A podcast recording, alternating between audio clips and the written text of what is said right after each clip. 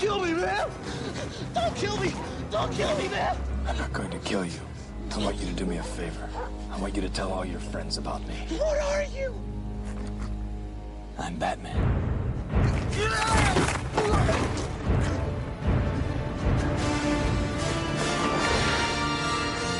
Hello and welcome to FW Presents, the anthology show for the Fire and Water Podcast Network. I'm one of your hosts, Rob Kelly, and joining me is my pal, Chris Franklin. Hi, Chris. Hey, Rob, how's it going? It is going great. We have some very exciting news to discuss. It's sort of funny. We could have given this episode of FW Presents the subtitle Find Your Joy.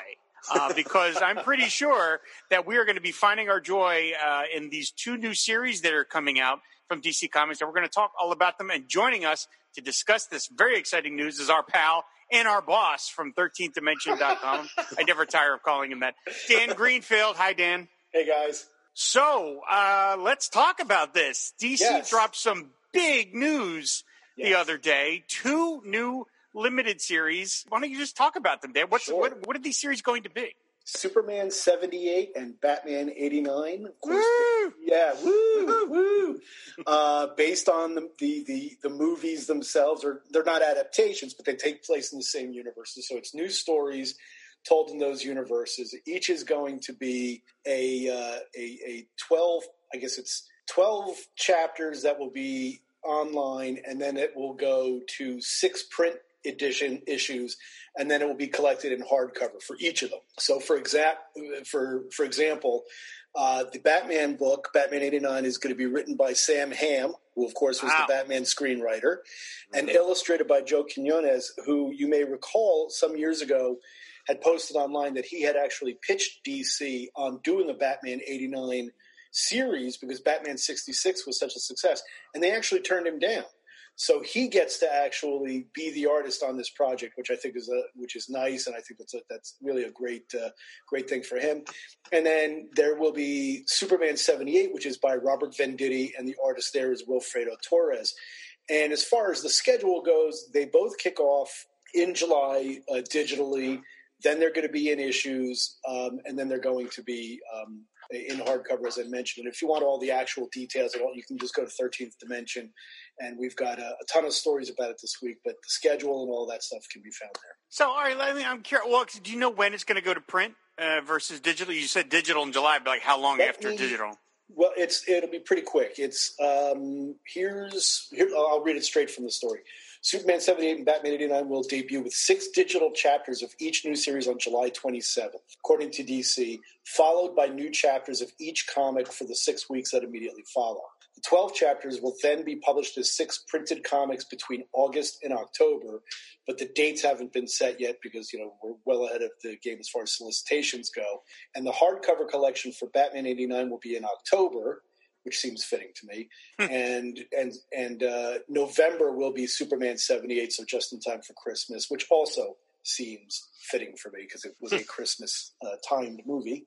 But that's the basics of what we know right now. A lot of the details are still to be announced. All right, so let's uh, let's talk about Superman first, because of course Chris and I are the hosts of Superman Movie Minute, and I'm excited about both these books. But I, I will say, it's Superman '78 is the thing that really got me excited uh, when I saw this story because, as you mentioned, there never was an adaptation of either of the first two Superman movies. This is this is as close as to what we would have wanted to see in 1978 as a, a Superman comic where it's going to look like Christopher Reeve. And thanks to Wilfredo, Wilfredo Torres, it's going to look exactly like Christopher Reeve. yeah, his his art. Um, he uh, they you know DC only released two um, promotional images from the Superman comic. Um, and they're both obviously extremely recognizable. One is the classic shirt pull, and the other one is is Superman flying through Metropolis slash Manhattan.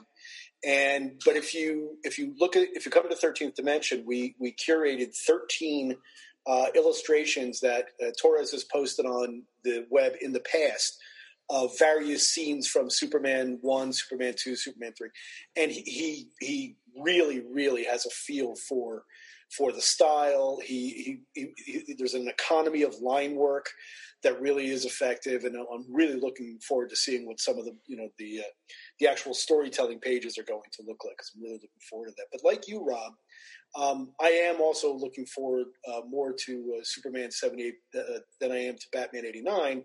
But of course, I'm also overjoyed about Batman 89. But Chris, what do you think? Well, yeah, I'm I'm definitely you know more. It's it's kind of weird because I think there is. I think we've got more of an idea of where they're going to go with Batman '89 because they're actually where they're they're, they're jumping off from Batman Returns. So that means you've got uh, quite a bit more backstory developed in the Superman comic. It, it sounds like we're in between the first movie and Superman Two.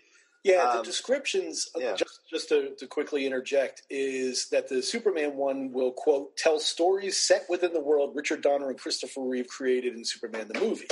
In Superman 78, bystanders are surprised and delighted by Superman's abilities, and Lois Lane doesn't yet know that Clark Kent is secretly Superman.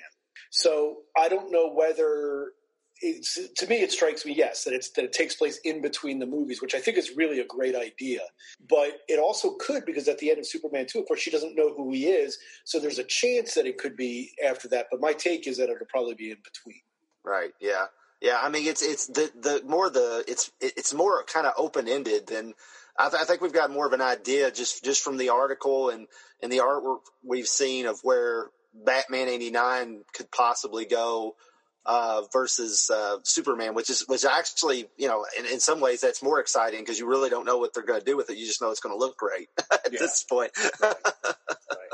I, I will say when I first read, uh, when I first saw on on 13th Dimension that the Superman comic was going to be between one and two, I was a little disappointed because I was like, well, that kind of hamstrings them a little bit because now we know. The, the, you know the story can only go so far, but then I realized, well, of course, Superman two ends. You know, the Superman two movie really kind of ended the storyline with the lowest kiss and everything. So I was like, Right. Yeah, as a as a comic book, there's nowhere to go past that because as we will soon discover on Superman three movie minute, they were like, well, let's bring in Lana because there's nothing to do with Lois Lane at this point. So I was like, it makes total sense that it, that you Yeah. would put it between the two movies. Although I would also argue that you know they still put Superman in between Action Comics number one and Action Comics number three. You know what I mean? There's there's hmm. there's a world of possibilities and stories that you can tell here, regardless of the time period. I think the idea though is that Superman is still new, and it's still not definite that it's in between. It's that's, that's really reading the tea leaves. But the idea is that Superman is still new, and I think that that's what makes it uh, special. And there may be a reason that it takes place, if it is indeed between the first two movies, there may be a reason that it takes place then because maybe it has something to do with the fact that the Phantom Zone villains have not arrived yet. Right. And one of the things that the you know the, the first movie we get is Superman at the beginning in the first movie. In the second one, it's Superman. He's been around for a while. The the, the you know the, the the Kryptonian villains show up. But what happened in between is he was kind of getting his sea legs as Superman and becoming this figure, this well known figure. We never got that story. So I think there's a lot of opportunity, plus a lot of opportunity to introduce classic um, Superman villains done up in the 78 style that were not in any of the movies. In a similar way that the Batman 66 um, comic at first stuck with only villains who were on the show, and then later branched off into other villains that were never on the show, where they had Ra's al Ghul and they had uh, the Scarecrow and some of the others.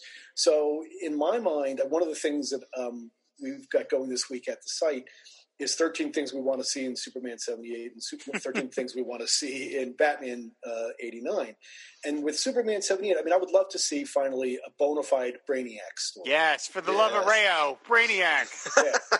I mean, I don't, I I don't think that you could get any better than that. I think it's really the right. If you know, I, this is not an ongoing series. Now, of course, if it's really successful, who knows what the future will hold? But I would imagine that they're going to go big while they have this opportunity. And I really don't think that other than Lex Luthor and General Zod, you're, you're going to get any bigger than Brainiac. But even then, if you had like undercard villains, I think movie villains that would work well in that world would be Metallo. You know, we we we never did find out what happened to that piece of kryptonite that uh, that uh, Miss Tessmacher threw down the drain. You know, maybe John Corben found it, and we get you know, or or I could see a parasite type of thing. You know, I could see those villains working well in this universe as opposed to a you know Mr. Mixius Pitalik or or a Toyman, which I which I really don't think would work. I really hope that right now, as we're talking, Wilfredo Torres is doing photo reference for Sean Connery to make him Terra-Man. That is really what I'm hoping. no, no, you mean Zardoz. He's gotta be Uh, Bartox, yeah. Vardox. Oh, Vardox. Vartox, yeah, Vartox, yeah, that's right, yes. that's right. That All would All right, be well, Vartox. then, Well, then who would? Yeah, perfect. Who then? Who would be Terra-Man? Who would be? Who would you cast if you were drawing Terra-Man? Like I- I Dennis mean, Weaver from McCloud or That's, something? a, that's as good a that's a good that's as good a one as you're you're likely to come up with. Yep. I think Yeah, there you go. Um, maybe, maybe Burt Reynolds. I don't know. for Reynolds would be good for sure. Yes.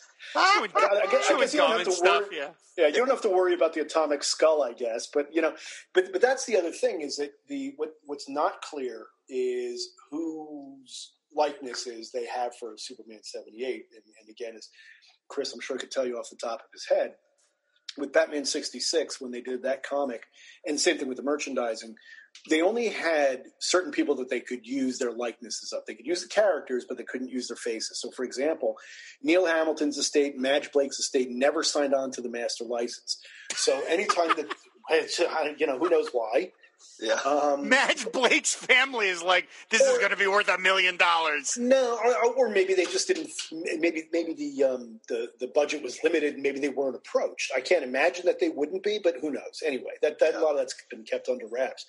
But the point being is that whenever they would have um, Aunt Harriet or Commissioner Gordon, they would draw characters who kind of sort of look like them, as opposed to being really like they're they're drawing Adam West here, they're drawing Burt Ward here. So by mentioning Lois Lane, I imagine Margot Kidder will be will be the image of Super uh, Lois Lane. Christopher Reeve definitely, but beyond that, I don't know who's going to be, you know, who's going to be used. Will they have, uh, you know, uh, Jackie Cooper as Perry White, or are they going to have to have a more generic Perry White? We don't know yet.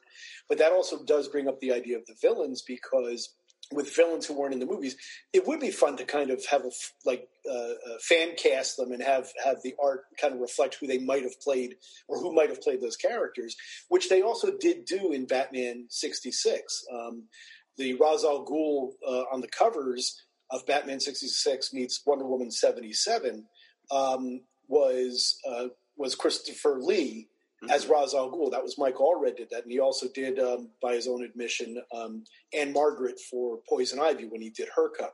Mhm. But you know they have to be really careful about that kind of stuff because of legal issues. So they can kind of walk up to the line, but they just can't cross it. Yeah, yeah, uh, yeah. It's it's kind of you know when they did the animated uh, Batman Right. films with Adam West and Burt Ward, they uh, and and Julie Newmar, they they did the same thing. You know, Yes. th- everybody pretty much you know looked dead on, but then there were a couple of characters here and there, and and uh, and it actually kind of this because of uh, Wilfredo Torres's art, it it kind of you know because it has that tough uh, look, it kind of makes it feel like this is.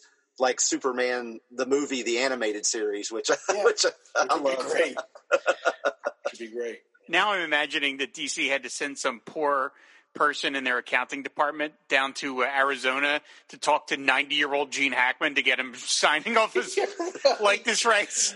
well, that's but you see, that's also another thing that might be a hint that it takes place in between both because they could get away with telling this story without Lex Luthor. even Right, he's in involved. jail. prison. right. yeah. Right. Right. So, I mean, this is that's that does open up that possibility that he's no longer in the picture, and here's Superman against some other classic villains before General Zod.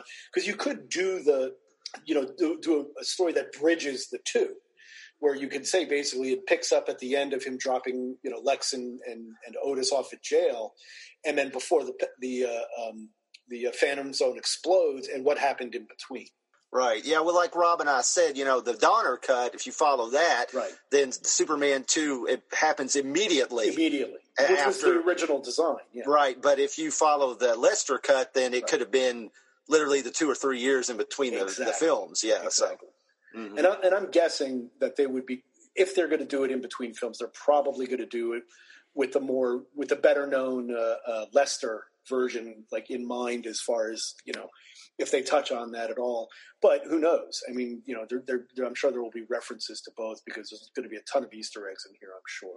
Do you have any idea, Dan, of like kind of like wh- why now? Like why are these fine? Is is this was this the kind of thing that's been percolating for a while and finally? But I mean, what what is it about 2021 that this this dam broke? Not just for one, but for both projects. Yeah, I, I, I don't have an answer for that because it's not an anniversary for either Right, movie. right.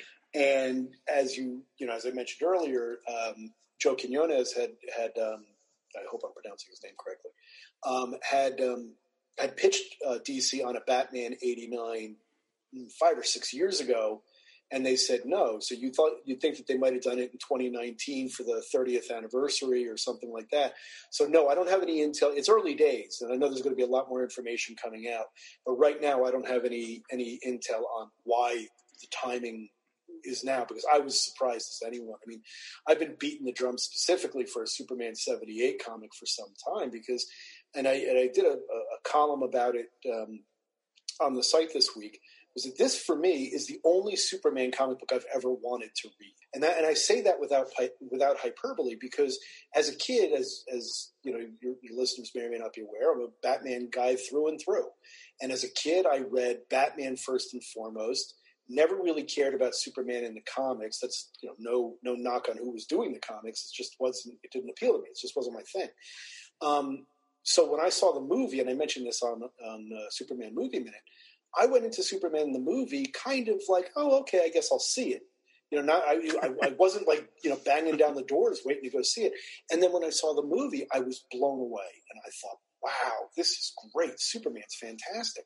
So I went and picked up some comic books, and it still didn't speak to me as a comic book. And ever since, the way I read Superman comics is I think in my mind, do I hear Christopher Reeve's voice? is Superman behaving like Christopher Reeve would behave? And if the answer is to no, is no to either one of those, then it's not the Superman that I am comfortable with. So for me, I've, I've there have been a, a number of uh, runs over the years that have come close to it. Uh, John Byrne's Man of Steel, um, Geoff Johns' run uh, obviously uh, paid a lot of homage. You know, Richard Donner was involved with that.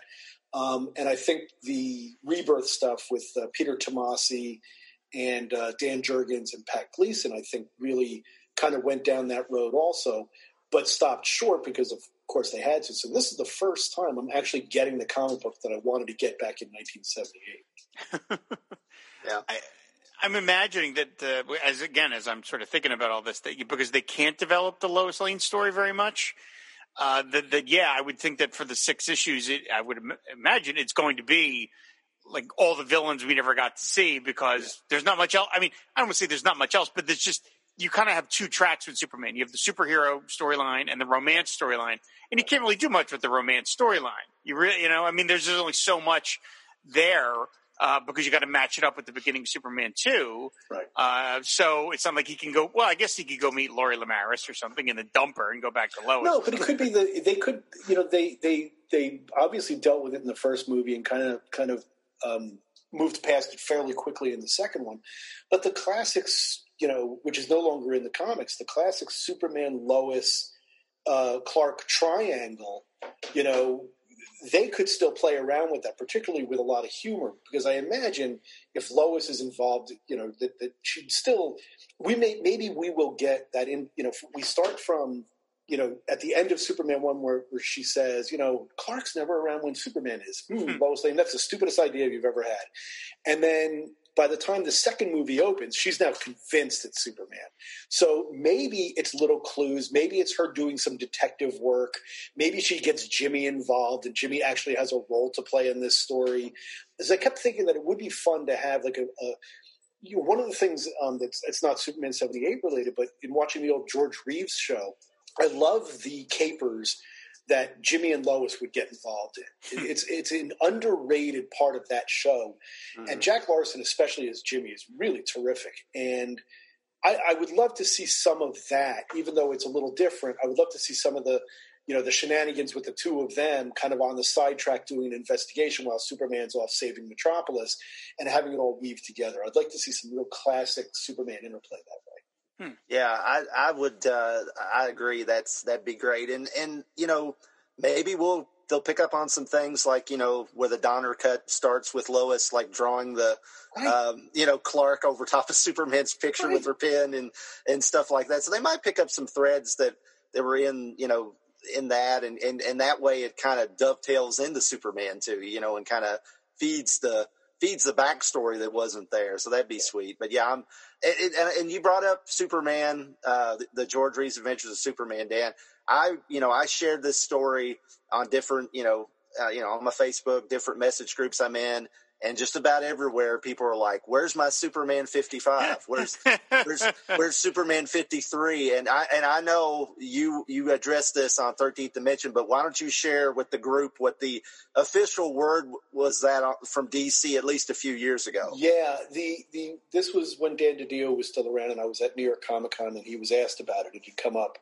And um, much to my surprise, uh, they said at the time that it was pretty much a rights issue that they could, you know, um, George Reeves doesn't have any known, uh, or I don't think, you know, because maybe someone out there knows differently than I do, any known or any recognized estate. And I think their concern was using his likeness without having an official sign off could open them up to some kind of um, litigation or some problem in case like a, a, cousin comes out of left field and saying, you know, I'm I'm the only you know surviving member of the, the the you know the George Reeves clan, and you know I deserve a cut of this or what have you. I also think, and this this may or may not be part of it, but I think there was also some sense that Superman 55 would have an even more limited uh, appeal for a comic. And I, this is not me personally speaking, but I think they're thinking in terms of marketing is that the, the, the, market for it would be much smaller than even a Superman 78. Um, yeah. And certainly, you know, Batman 66, they struck while the iron was hot because it, that that had the benefit not only of coming full circle where people loved it, hated it, and loved it again, but it had the benefit of not being available for so long that it was like a tidal wave that hit when it came back. So doing a, a, comic was a was a natural thing to do. Superman 55, I think, is a little bit of a tougher sell because you're talking about a show that ended more than 60 years ago. Yeah. So that that's my take. Now, now who knows if they won't? You know, for example, in um, Batman Superman this summer or this spring, as we've also written about at the site, kind of pseudo versions of this serial Batman and Superman are going to be in an adventure. And so, who's to say that they won't do something like a 1955 style story at some time? But I don't think that they would do it unless they felt comfortable that they could get away with it, right? By making it actually be George Reeves. Hmm. If I could just live my dream that you know, when I was a kid, I I this is how I made sense of Superman, George Reeves, and Christopher Reeve. George was on Earth two. Yeah. and Chris was Earth One. So if the Earth Two Superman shows up in this comic and looks like George Reeves, then well, you know, I'll just call it a day. You, you know, know, you know, you, you know, Chris, you, you you're in the same league as George Perez. Because when I, I when I interviewed him about Crisis, I, I interviewed him a couple of years ago, and we talked about Crisis, and he said that his Earth Two Superman and his Earth One Superman were pretty much based on they didn't look like them, but their body language, their behavior, their stature. Earth One Superman was supposed to be Christopher Reeve. Earth Two Superman was supposed to be George Reeves. Uh, and he yeah. said when when he drew them, he would hear the music in his head, and when he was when he even you know he even sang it, which was really funny. This was during a panel that I was that I was uh, um, that I was hosting, where he says that you'd start off with Superman, uh, the Earth One, and it was dun da da da da da da da da da when when Superman from Earth Two would come flying in. So this is what's going on in, in the head of one of the greatest artists ever to put pencil to uh, paper. So you're in good company. Yay! Validated. Validated the, the closest we may ever get to what you want, Chris, is the back in the was it the eighties when they published Superman number four hundred. Yep. There's a sequence drawn by Frank Miller where they talk about the Superman TV series, and he draws a couple of TV screens of that show, and it looks just like the TV show. Yep. And it's that's in black great. and white, no less, too. Yep. So, I mean, yeah. Even so, winks at the camera at the end. Yeah. That's right. That's right. That's right. Yeah. So I am, I am very excited for Superman 78. Uh, I am certainly hoping DC that maybe when you guys finally collect it in hardcover, you do it as a Treasury edition. Maybe just saying, you know. Oh, uh, so, oh, and man. you know, hey, why not? Let's let's shoot for the stars here. I mean, why, you know, why not? Yeah, I mean, we have a Superman seventy eight comic now. There's no reason why we can't. Uh, if we could only get a time traveling Helen Slater Supergirl, she could come back and see what her cousin was doing when he first showed up. How nice that be? But yeah, somebody, somebody, uh, one of the commenters on the on the original news story um, from Tuesday um, said exactly that. You know, okay. how do we get Helen Slater in here? How do, how do we work, how do we work that one out? Well, you know, it's the world of Superman. Obviously, time travel is not a real issue. All he has to do is spin around the world a couple of times, and who knows what will happen. would be really cool. Yeah, I wonder, I wonder if Helen Slater's lawyer got a call recently or anything. So, all right, so let's talk about Batman, uh, Yes. the Sam Hamm Batman. I mean, Yes. this. I mean, I, like I said, I'm more excited about Superman 78. That said, I do feel like Batman 89 is a more fertile ground, just because you've got two movies continuity to play in, and from the images you posted, it looks like they've got the likenesses. It, I mean, that looked like Michelle Pfeiffer to me as Catwoman, or am I wrong? Well, the what they've shown officially is just um, Batman.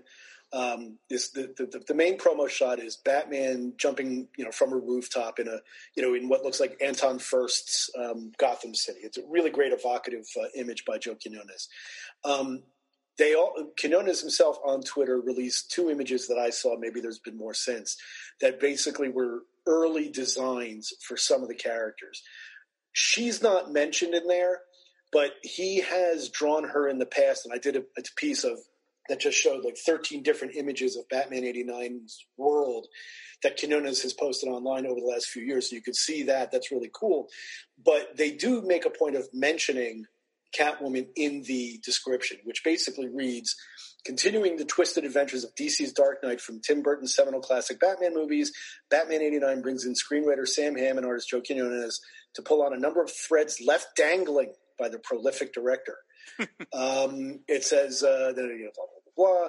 In the new comic, Hamm and Quinones will help usher in the return of Selina Kyle Catwoman and will debut a new Robin. Plus, Quinones has a vision for Harvey Dent Two Face that is as close to movie magic as a comic can get. So there's a lot you can speculate there. I think it's fairly safe bet that that uh, Michelle Pfeiffer's uh, likeness will be used. I mean, remember, unlike Superman, Batman '89 did have an adaptation, Right? and they did have all of the likenesses, as far as I recall. I don't think there was anybody that they didn't have Certainly, Um, the main cast of the they main had ca- everybody, right the yeah. main Yeah. cast and that so so when you put that into you take that into account at least there's precedent for it i know it's a different deal then than it is now but i would imagine that it wouldn't be you know a problem especially because michelle pfeiffer's back in the world of superheroes in the in the mcu um, the new robin of course what people may or may not recall is that they actually had cast robin for batman returns and it was marlon wayans. And he originally was supposed to be in the first well a robin was supposed to be in the first movie. That that character was cut. Then they cut the character a second time but at least they had cast it.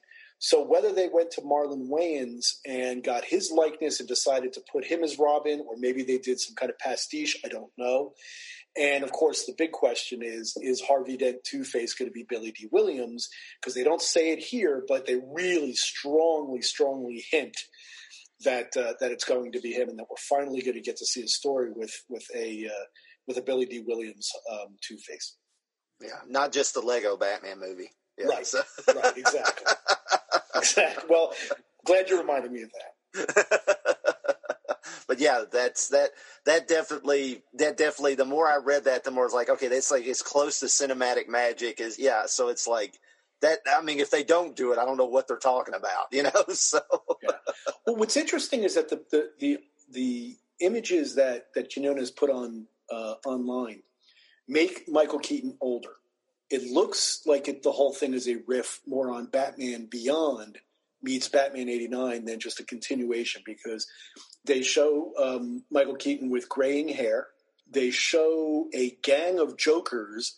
Let, apparently led by one who looks just like Prince in his Bat Dance makeup, plus a plus the the Didi twins, yep.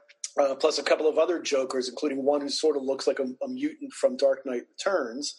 So it's possible that the idea, and, and if he says these were early designs, so whether this is still the storyline or not, it is quite possible that we'll see a story here that with the Joker being dead, he then, you know, Batman now has to battle sort of his, you know, his uh, uh, his acolytes, you know, the the Jokers in in the movie or in the in the comic. I'm sorry, or this could be completely different. This could be just some early designs and they just went in a totally different direction. One of the things that that's gotten a lot of attention is that one of the images in these um, sketches that uh, that uh, the artist put out is that Bruce Wayne is dressed in the same outfit that he wore on the Kenner action figure where you could where you, where you could snap on Batman's outfit. you know, the one with all the it's got like all the piping on it, and and it's got that like little red zigzag that looks like it's supposed to be some kind of technical thing. But if they introduce stuff like that into this story, that's just going to be terrific. Plus, he also gives he also gives Bruce Wayne uh, the Bruce Wayne the animated series uh, look as well because it's like kind of got the uh, yellow shirt and the and the brown uh, suit. So it looks like they're going to be throwing in potentially a lot of uh, homages uh, into this story. Yeah, yeah, that that's great. I mean, I and I wouldn't mind, you know, seeing, you know, we've got, you know, of course the Joker's gone. It looks like we've got some Jokers, but you know, I wouldn't mind seeing like what what happened with the the uh, Red Triangle Circus Gang, you know, from Sure. from Batman Returns. They just kind of disappeared, Right. you know, into the background. I mean, Batman caught some of them, but but there's another there's another set of villains they could bring back, you know. So or or thing. they or they could somehow meet up with the Joker's people, and it could be all one crew creating all sorts of problems across Gotham. Is another possibility. Right. hmm I mean, that's the one thing is that they have in common is that you know you've got all these clowns running around. right. I'm guessing that if they want to start bringing in even more of the Rogues Gallery, that yeah, I mean they're going to want to kind of cast it a little, but then you do have to get the rights to Yeah. those people, and then that gets complicated. I guess you're going to have Right, to. exactly. I mean, but if they do bring back a Joker that looks like Prince, he's not going to look exactly like Prince because I would doubt that he would get they would get the um, the uh, likeness. But who knows? I mean, anything's possible, especially where Prince is concerned, because he was such an interesting character. Maybe they did get his likeness, but who knows? Again, this is this these are early images that uh, that the, you know the, what's been put out there may not even reflect what ultimately we get to see. This might just be, you know, it says it's from 2020, but Do you think that? uh Do you think you, know, you were asking earlier about like you know when I asked you about like why now, and you're like we're not exactly sure. Well, I, it had occurred to me that of course they are supposedly bringing back Michael Keaton as Batman in Yeah. whatever this supposed Flashpoint movie that's going to get made, and Michael Keaton himself has clearly embraced yes, his past. I mean, he's on Twitter and he's always making jokes about that he was Batman. I mean, I think just this year he did like, or 2020, he he gave like a um uh, a commencement address at some Yeah. college, and he ended it with "I'm Batman." I mean, yeah. so I mean, he's really kind of dining out on on his history of the character. And now, when you know, not to get too far afield of the comics, but now that I'm thinking this, I'm like, well, if they're going, if they're really going to do this, and they're going to bring in Michael Keaton as Batman, I mean, are they trying? Where if they do make this Flashpoint movie, are they going to try and rope in the Christopher Reeve Superman universe in some way? I don't know how you do that without the main actor, but I'm like starting to think of it. Is, are they going to go that big? You know, Well, maybe that's what they're knows? I mean, I mean, I think, I mean, we to not to get too far off point. I mean, they're already laying the groundwork for that over in Marvel. Um, right, right, right. You know, Warner Brothers isn't quite as um, organized, is a good word, um, when it comes to their film slate.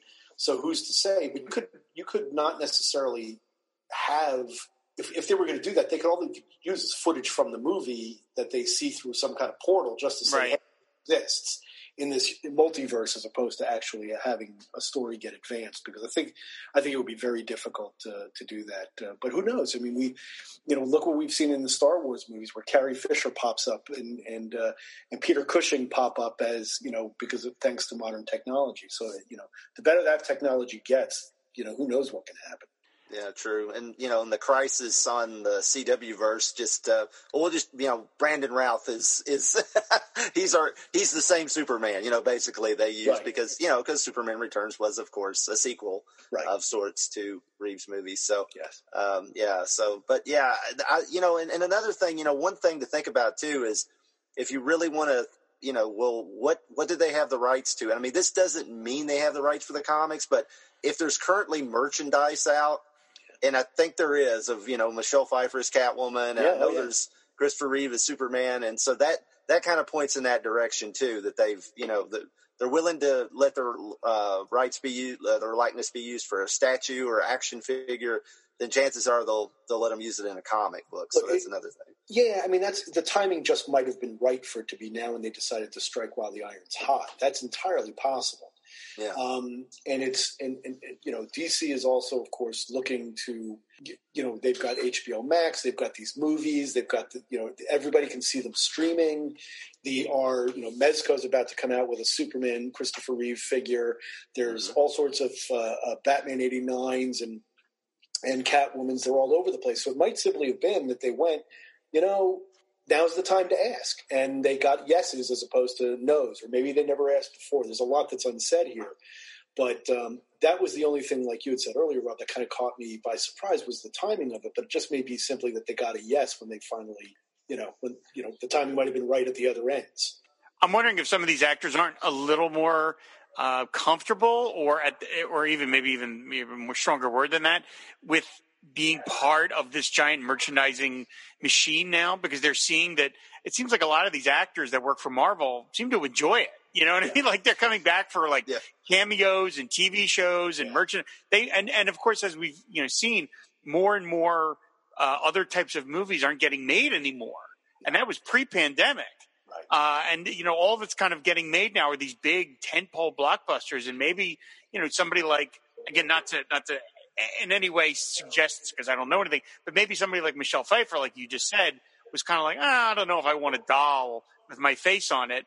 And then you know, after maybe getting a couple of Marvel paychecks, it's kind of like this isn't a bad gig, really. Yeah, exactly. right, exactly. And the same could have been true for Michael Keaton in Spider Man, you know, playing the Vulture and realize, well, there's a couple of things. And remember, the, the times have changed. Um, when you when when Superman, particularly when Superman was made, was the whole fear for actors in these roles, and, and I think that Christopher Reeve, to, in, in, to a large degree, was still a victim of it, was the typecasting idea. Now that no longer exists. Um, they cast actors who are already well known. They cast actors who are not well known, but that that are that can actually act and actually per- perform in other types of movies. They're not one trick ponies. Chris Evans, I think, is a great example of that.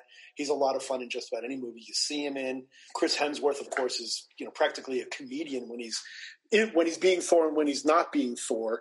I think they've all found that first off that these that these movies, doing these movies, are so incredibly lucrative that it's a nice thing to have, but also they can still have other careers that allow them to do other things that they want to do. So it, they're no longer hamstrung, and they're also because it has become, the, as you as you suggest, there, Rob, the primary entertainment pipeline these days. That there's no shame in it. Yeah. You know, people don't look at it as kid stuff. You you walk into an office. Well, when we were all working in offices, but you work into an office and walk you know walk down the row of desks, and you will find all over the place Star Wars, uh, Superman, Batman, the, uh, the you know uh, Thor, the the Incredible Hulk. It's just everywhere. Someone's got a, a, a, Funko Pop here. Someone's got a little action figure there, and it's like you know now it is so mainstream that I don't think anybody has any real any real uh, uh, uh, fear of any stigmas any longer. Which just goes to show what we're you know how far we've come from the times when it was. And this is no knock on Reb Brown, but you know, from the days of Reb Brown as Captain America, it's a very different time now than it was uh, than it was then. Where's that Hell yeah. comic book? Where's Captain America seventy nine now? You know, it's funny. It's funny that you say that because one of the things that I noticed on I Twitter, know Chris would buy it. Oh, yeah. um, that when the story broke, a lot of people were jumping in with, "Hey, where's my where's my Captain Marvel forty one? Where's my Flash ninety? Where's my this? Where's my that?" I'm like, well, let's not get carried away, but um, but uh, it, it would be fun to see some of them done. I, I just don't know how financially viable. We're talking about Superman and Batman, and two absolutely beloved movies that define the character for uh, at least one to two generations each. Um, you know, you, you you've got something pretty good going there. So I, I think they know that this is going to, you know, plus, you know, making it available on multiple platforms. They're going to make it available digitally. They're going to make it available in in print, in individual comics for people like me. Then they're going to have the hardcover. So, which you know is just going to have be filled with sketches and back matter and probably scripts. And I imagine that those will be pretty nice hardcovers. I mean, why go on? If you're going to do these, why do it on the cheap? You might as well you might as well give some good stuff those books. Here's hoping. Yeah. Yeah, one definitely. of the thing, one of the things I'm really looking forward to with the Superman book, as, as drawn by Wilfredo Torres, is that Wilfredo. We already mentioned about his kind of Chris called it tough like, and I think that's accurate because it's very, very, very little line work, uh, but but there's a fluidity to it that I really like, and that, and then you know, we all we're all old enough, we're all old men at this point, we're old enough to remember a lot of comic book adaptations, um, movie adaptations in comic book form can be very stiff Yes. because they're working off likenesses, and you know you, you can only do so much. And some artists like Ray Morrow was really good at it, Jerry Ordway was really good at it, but some others were not. But I like Wilfredo Torres' work for Superman in that his the way he draws Superman, it looks like Christopher Reeve. He draws Margot Kidder to look like you know Lois Lane looks like Margot Kidder, yada yada yada. But they they they exist in Wilfredo Torres's fi- drawn universe. Uh, it's not photos hmm. that he's just recreating, and that's that's something that I really look forward to. And and Joe Quinones do as well is that like there won't be this sort of stiff where it's like oh I'm clearly working from stills. He's able to do what he can, and if the likeness isn't exactly perfect, that doesn't really matter. It's more about I want to read this and I want this to read like a comic book, not a bunch of still, not fumetti, you know that kind of thing. Yeah. And, and I'm glad that you mentioned that, particularly Torres, because for some reason, I you know I, I've seen in a couple of different places people complaining, saying, "Oh, all he's doing is tracing, you know, uh, publicity stills." I'm like, no, he's not. no, he's not. Anybody knows anything about art, and I'm not an artist. I mean, the two of you, have, you know, have, are, are have artistic backgrounds, and you know, you guys know how to actually draw. I have no skill in that in that area at all, but I do know that drawing in the way that he does to capture the images of Christopher Reeve, just as one example, that it looks like Christopher Reeve. It's got the body language of Christopher Reeve, and yes, it may be from a frame from the movie, but his, he, he, it's not overly rendered. It is very, like I said, an economy of, of line work. That takes real skill to be able to capture that and go beyond just simply being you know, a trace job. So no, I, I like you. I'm also looking forward to, and, I, and frankly, I think the same holds true for for Joe Quinones. Uh, also, in, in the fact that any of the art I've seen from either of these guys uh, looks like exactly like you want them to look, but they also look like artwork as opposed to you know just frame grabs. Yeah, well, I think the I think the gold standard for that was the Batman '89 movie adaptation by Jerry Ordway. I think Yeah. he literally, I mean, he said he did. He basically did model sheets mm-hmm. of each of the actors, and you know that he had to get them to sign off on it, and he he basically used that method rather than than photo reference, and you know it it, it and it and it created this. And it's very exciting because it, I mean it's like oh this is just like a Jerry Ordway drawn comic book. It's beautiful, and it's not. It's literally not like you're stopping like oh I'm looking through a ViewMaster reel, you know, of, of stills. You're reading a comic, you know, and and uh, I Well, think don't, don't knock ViewMaster reels though. Oh no, no, I, I would never. I love. I have. I still I'm got my. Superman the I'm movie. kidding. No, I know. uh, but uh, no, no, uh, but but uh, and I think you know Torres kind of you know he is you know in, in a lot of ways he's breaking he's breaking that likeness down Yeah. even further in, into a more you know just um, open illustrative style. And I do like that their their arts. Uh, you know, the art of each book seems to suit the character. You know, Yes. uh, the artist. It's uh, the Superman's a little lighter. It's a little. It, it's it's a little. It's it's it's a little. I mean, literally lighter because there's not as much weight of of uh, of, of line. Right. Um, eh, you know, as the Batman uh, art of Quinones, and and and but they're both. They both looks beautiful. I mean, if these guys were just drawing uh, a regular Superman and Batman book, I'd have to take notice of it and say, "Hmm, I'm gonna have to pick that up." But I mean, you you add these versions that Yeah. I love, and I'm I'm in. You know, so Well, I, I think in both cases, from what we've seen as far as the official um, promo images, is that the color has a lot to do with it, and the way that each image uses its color. Of course, the Superman color is much more flat, much more Bronze Agey. The Batman '89 one kind of straddles the line. I'm not 100 percent sure who the colorists are. I think Jordie Bellaire is the Superman one. Maybe she's on both. I'm not 100% sure.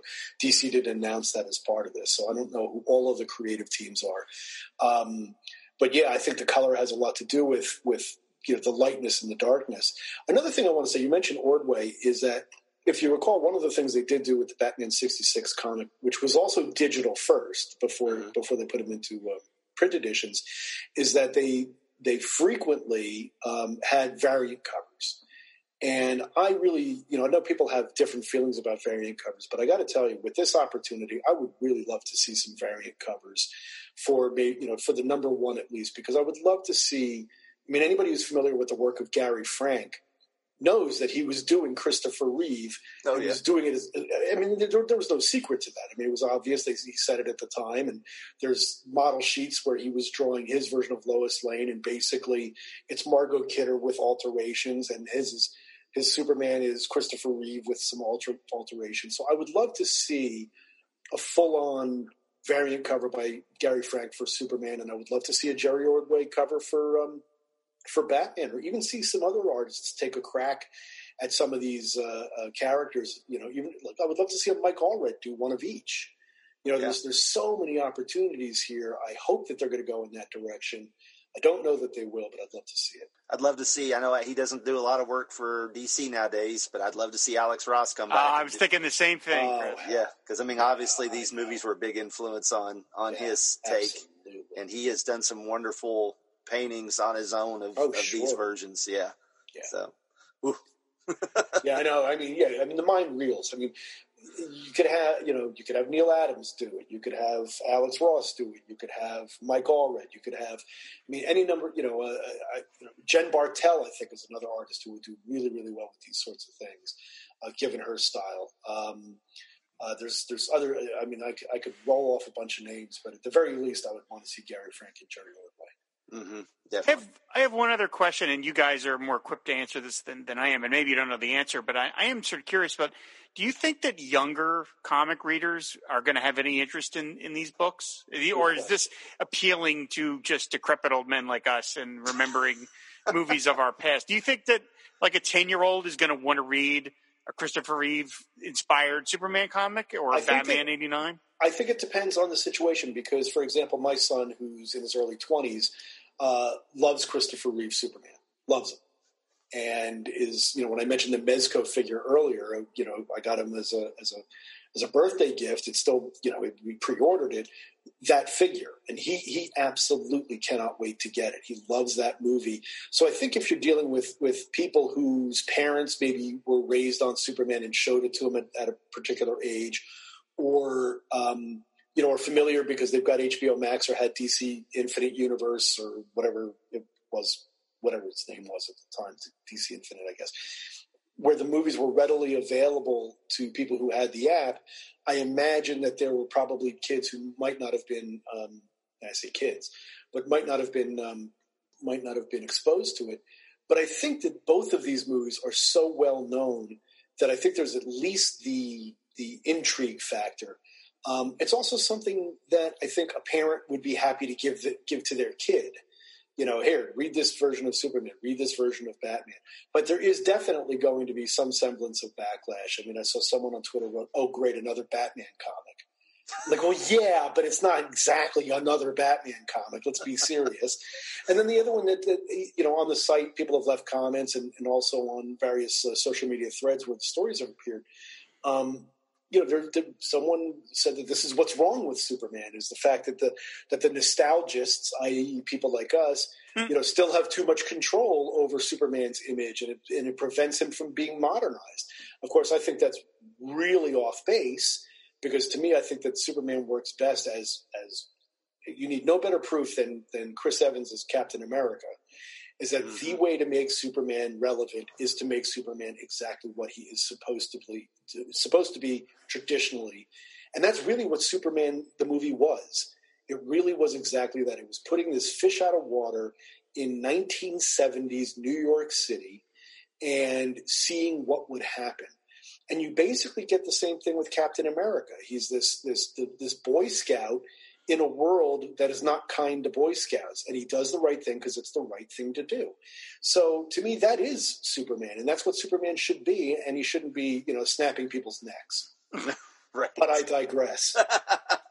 I'm glad you mentioned Metropolis because that that's the the last thing I was thinking of asking is just sort of uh, out loud is is is Wilfredo Torres going to show Metropolis as we generally see it in the comics, or is he going to draw it as grungy '70s New York like it was in the movie? I well, if you look at the promo image, there's two images. There's one, there's the the, the shirt rip, and then the image underneath it is Superman flying through, and it's Times Square. I mean, it's it's Times Square in the '70s too, because the play 42nd Street or the musical 42nd Street, you can sort of see the billboard in the background. There's a billboard for Casio watches.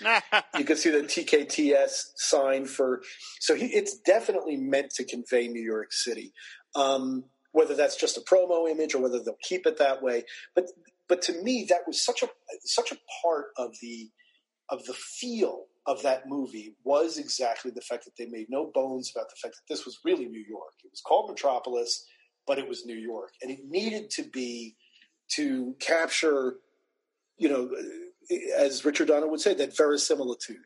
If you were going to put Superman in the real world and have people believe him, then you had to put him in a real world environment. And what better place would Metropolis be than New York City? It was based on New York City to begin with. It really should, you know, it's it's it's like the old line that New, Metropolis is New York City in Midtown on a sunny June day, hmm. and and and Gotham is New York City below 14th Street on a rainy November night. And I think that was uh, Dennis O'Neil who said it, or maybe it was Frank Miller. But that's pretty much the way I see it. Also, of course, being a New Yorker, that helps. Um, but I do imagine, you know, I, I certainly hope that they will keep it in that I'm sure they'll make some adjustments like they did with Batman 66, but it will. I from what I gather, it will feel like a 1970s kind of world. That's right. I'm in, man. I'm in. Yeah. you know, I really, I, yeah. We always but, felt like the Superman, the Christopher Reeve universe of Superman never really got a proper goodbye.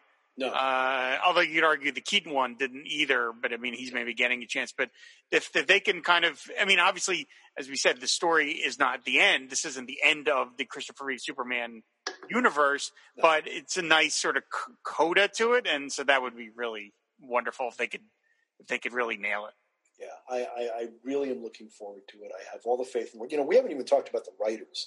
You know, we've spent so much time on the art I know we're, we're we've been going at this for for a little long now, but just to just to make mention, Robert Venditti uh, posted on Twitter that this is like a dream project for him. That, that that the Christopher Reeve Superman is his Superman, and that this is like something he has always wanted to do.